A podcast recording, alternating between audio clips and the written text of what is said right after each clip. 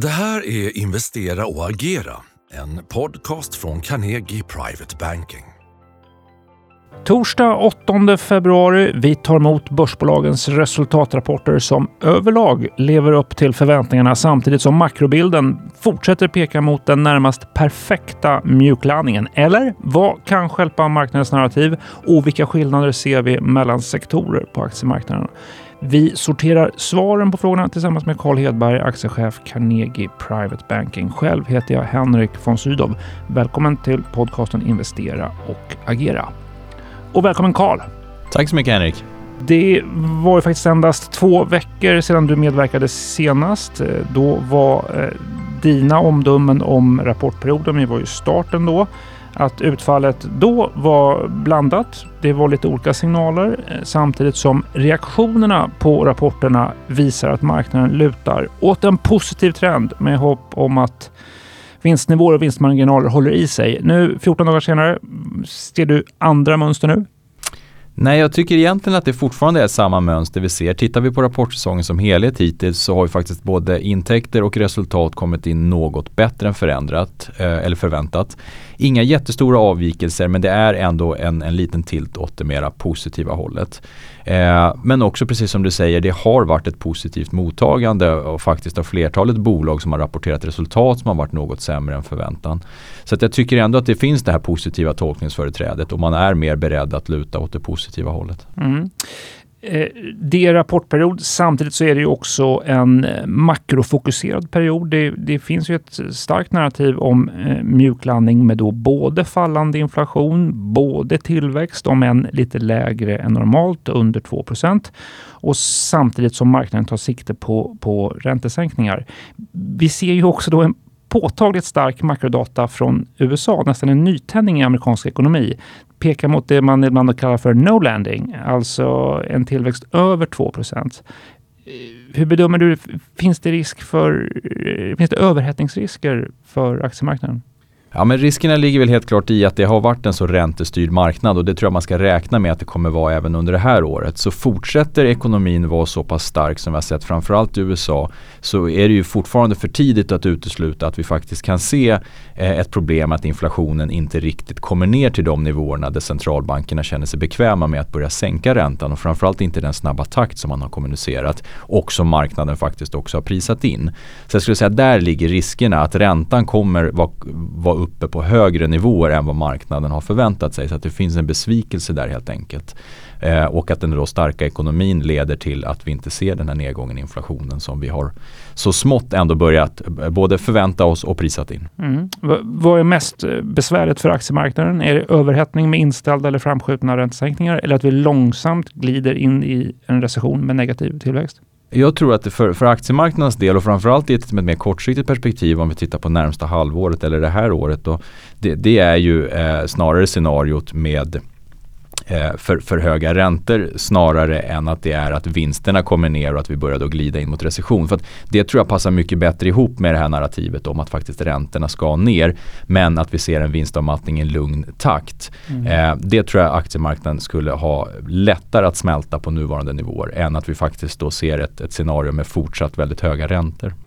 På temat då stora skillnader i marknaden så finns det ett amerikanskt uttryck kopplat till den här uppgången på aktiemarknaden. This bull has bad breath och med det avses stora skillnaden i, i marknader. Tale of two markets säger man också. I USA är uppgången driven främst av de stora teknikbolagen, Mag7. Om vi skulle ta hem det resonemanget till Stockholm, vad kan vi säga om skillnaderna mellan sektorer och bolagen på, på Stockholmsbörsen? Ja, men det är lite eh, samma scenario här att det är fortfarande en något smal uppgång som har hållit upp börsen. Eh, även om det inte riktigt är lika tydligt som i USA där de här stora, stora eh, techbolagen verkligen har, har lyft marknaden. Eh, tittar man nu egentligen senaste veckorna så kan man ju se att, att de stora bolagen i Sverige har tagit igen eh, de eh, rapportbesvikelserna som vi såg i vissa fall då kursmässigt och är tillbaks i, i många fall på all time high nivåer. Medelstora medelstora bolag eh, lite samma tendens men faktiskt eh, en, liksom en större avvikelse mot de, de mindre bolagen. Där är det många bolag som faktiskt har haft en svagare kursutveckling senaste tiden. Och det här hänger väl ihop lite grann också med den rörelse vi har sett i räntan. Att faktiskt räntan har rört sig uppåt igen under starten på det här året. I slutet på förra året, det sista kvartalet, då hade vi ju eh, fallande räntor som lyfte hela börsen och framförallt de här kanske mest nedpressade bolagen där vi hittar många av de mindre bolagen. Mm. Så att eh, lite, lite fortfarande eh, ett problem att inte bredden är eh, riktigt så bred som man skulle vilja se men inte eh, heller fullt lika smal som den amerikanska uppgången. Mm. I, med det läget då, vad, vad ger du råd till investerare att eh, köpa i det här läget? Köper du bank eller verkstad? Jag tycker att det är bank känns mer lockande som sektor att köpa. Vi fick stöd av bra rapporter överlag i den sektorn och dessutom då eh, större än vad kanske man hade vågat hoppas på eh, när det gäller då utdelningar och återföring av kapital till aktieägarna. Så att bank skulle jag säga som en sektor är att föredra framför verkstad. Mm. Sen är det ju uppenbarligen så att momentumet fortfarande finns i, i verkstadsindustrin. De här stora bolagen. Det finns fortfarande pengar som letar sig in i de här. Men jag skulle snarare se den styrkan som tillfälle att minska där. Mm. Eh, och ta lite höjd för eventuell då konjunkturavmattning och kanske också den här fortsatta motvinden från valutan. Mm. Om vi ställer konsumentbolagen eh, på Stockholmsbörsen mot skogsbolagen, vad väljer du? Ja men återigen, jag tror att så här, sektormässigt eh, skulle jag säga skogsbolagen. Det är ju en sektor som har haft ett kämpigt 2023. Jag tror att vi kommer se ett betydligt bättre vinstår 2024 för sektorn. Eh, även om det kommer vara lite skillnader mellan bolagen i sektorn. Konsumentbolagen däremot, där, den är ju mycket mera spridd den sektorn. Där finns det en del bolag som absolut ser intressanta ut. Antingen för att det har pressats ner väldigt mycket kursmässigt tidigare och det faktiskt finns tecken på att vi har nått någon form av botten både när det gäller efterfrågan och, och lagerkorrigeringar. Medan vi samtidigt också ser bolag som, som man har handlat upp lite grann på förhoppningar om att vi redan skulle haft den här mm. vändningen i efterfrågan men snarare nu blir lite besvikelser. Så att stora skillnader i konsumentsektorn. Så att sektormässigt skulle jag säga att skog är att föredra för konsument även om det finns en del intressanta bolag i konsumentsektorn. Mm, tack för det. Om vi på samma sätt då ställer hälsovårdsbolagen mot småbolagen? Ja, men jag skulle säga potential till, till återhämtning när det gäller vinster. Då skulle jag säga då är ju småbolagen mycket mer intressanta. Sen är det väl frågan som sagt tidsmässigt. När ser vi den här vinståterhämtningen? Är den redan i år eller ligger den in i nästa år? Och det tror jag kanske man får skjuta det lite längre framåt. Men med ett scenario med positiv eh, börstrend ett tag till och också räntor då som kommer eh, förhoppningsvis och, och sannolikt faktiskt trenda neråt under året så tror jag att småbolagen kommer vara en, en, en vinnande sektor före hälsovårdssektorn. Mm, tack för den orienteringen. Och vi är ju snart ute ur eh, rapportperioden, rapportsäsongen. Vi går in i sportlovs eh, period, eller vad säger Göteborgs första ut nästa vecka tror jag. Eh, vad, vad kommer styra aktiemarknaden på Stockholmsbörsen under fortsättningen av februari?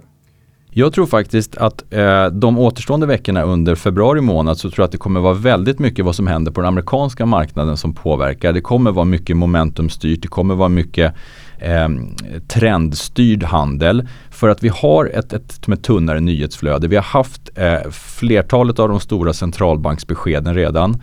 Eh, vi har kommit igenom större delen av rapportsäsongen så att det blir lite mera vakuum i nyhetsflödet. Eh, och då tror jag att man kommer rikta blickarna egentligen mot vad, vad den amerikanska börsen gör och de är ju uppe och handlas vid all time high nivåer och dessutom nivåer som, som är eh, lite så kallade motståndsnivåer. Så att vi får väl se om det blir tillfällen för lite vinsthemtagningar och då tror jag det kommer spilla över på Stockholmsbörsen i så fall. Mm. Du, givet marknadssyn och eh, vad som då kommer vara fortsatt i fokus i, under återstående månaden. Hur tycker du att eh, aktieintresserade privata investerare eh, nu ska agera? Jag tror man får skilja lite grann på vilket tidsperspektiv man tittar på och vilken typ av, av investerare man är. Om man är mer den här långsiktiga som, som köper och tar sikte på, på den långa trenden eller om man snarare ska vara lite mera snabbfotad och se till den korta trenden. För tittar vi också eh, på, på historien så ser vi att februari som månad faktiskt är en relativt svag månad. Vi är visserligen i det starka halvåret på börsen Eh, men februari är under den perioden faktiskt den svagaste månaden och även sett till alla årets 12 månader så är februari historiskt sett en relativt svag börsmånad. Så det tycker jag faktiskt talar för att kortsiktiga investerare ska se den här eh, styrkan som vi ändå kommer ifrån framförallt då under, under sista kvartalet förra året Eh, men i många bolag som även har fortsatt under eh, januari och inledning på februari som ett tillfälle att faktiskt ta hem lite grann av uppgången och vara beredd på en eventuell rekyl och kunna köpa in sig igen då. Eh, Medan den långsiktiga investeraren tycker jag ska sitta still och blicka framåt mot en sannolikt fortsatt positiv börstrend som sträcker sig här under, under våren. Tack för det. Eh, rekommendationer både för den kortsiktiga och långsiktiga privata investeraren alltså. Du, eh, med den positiva utgången, möjligen en rekyl då, men eh, ändå eh, positiv utsikt framåt så avslutar vi för idag. Tack eh, Karl för din medverkan. Tack Henrik. Och nästa podcast den släpper vi som vanligt nästa torsdag. Välkommen att lyssna då också. Med det säger vi varmt tack för idag. Är du intresserad av topprankad aktieanalys och unika investeringsmöjligheter? Gå då in på carnegie.se private banking och lär dig mer om vad du får som private banking-kund hos oss.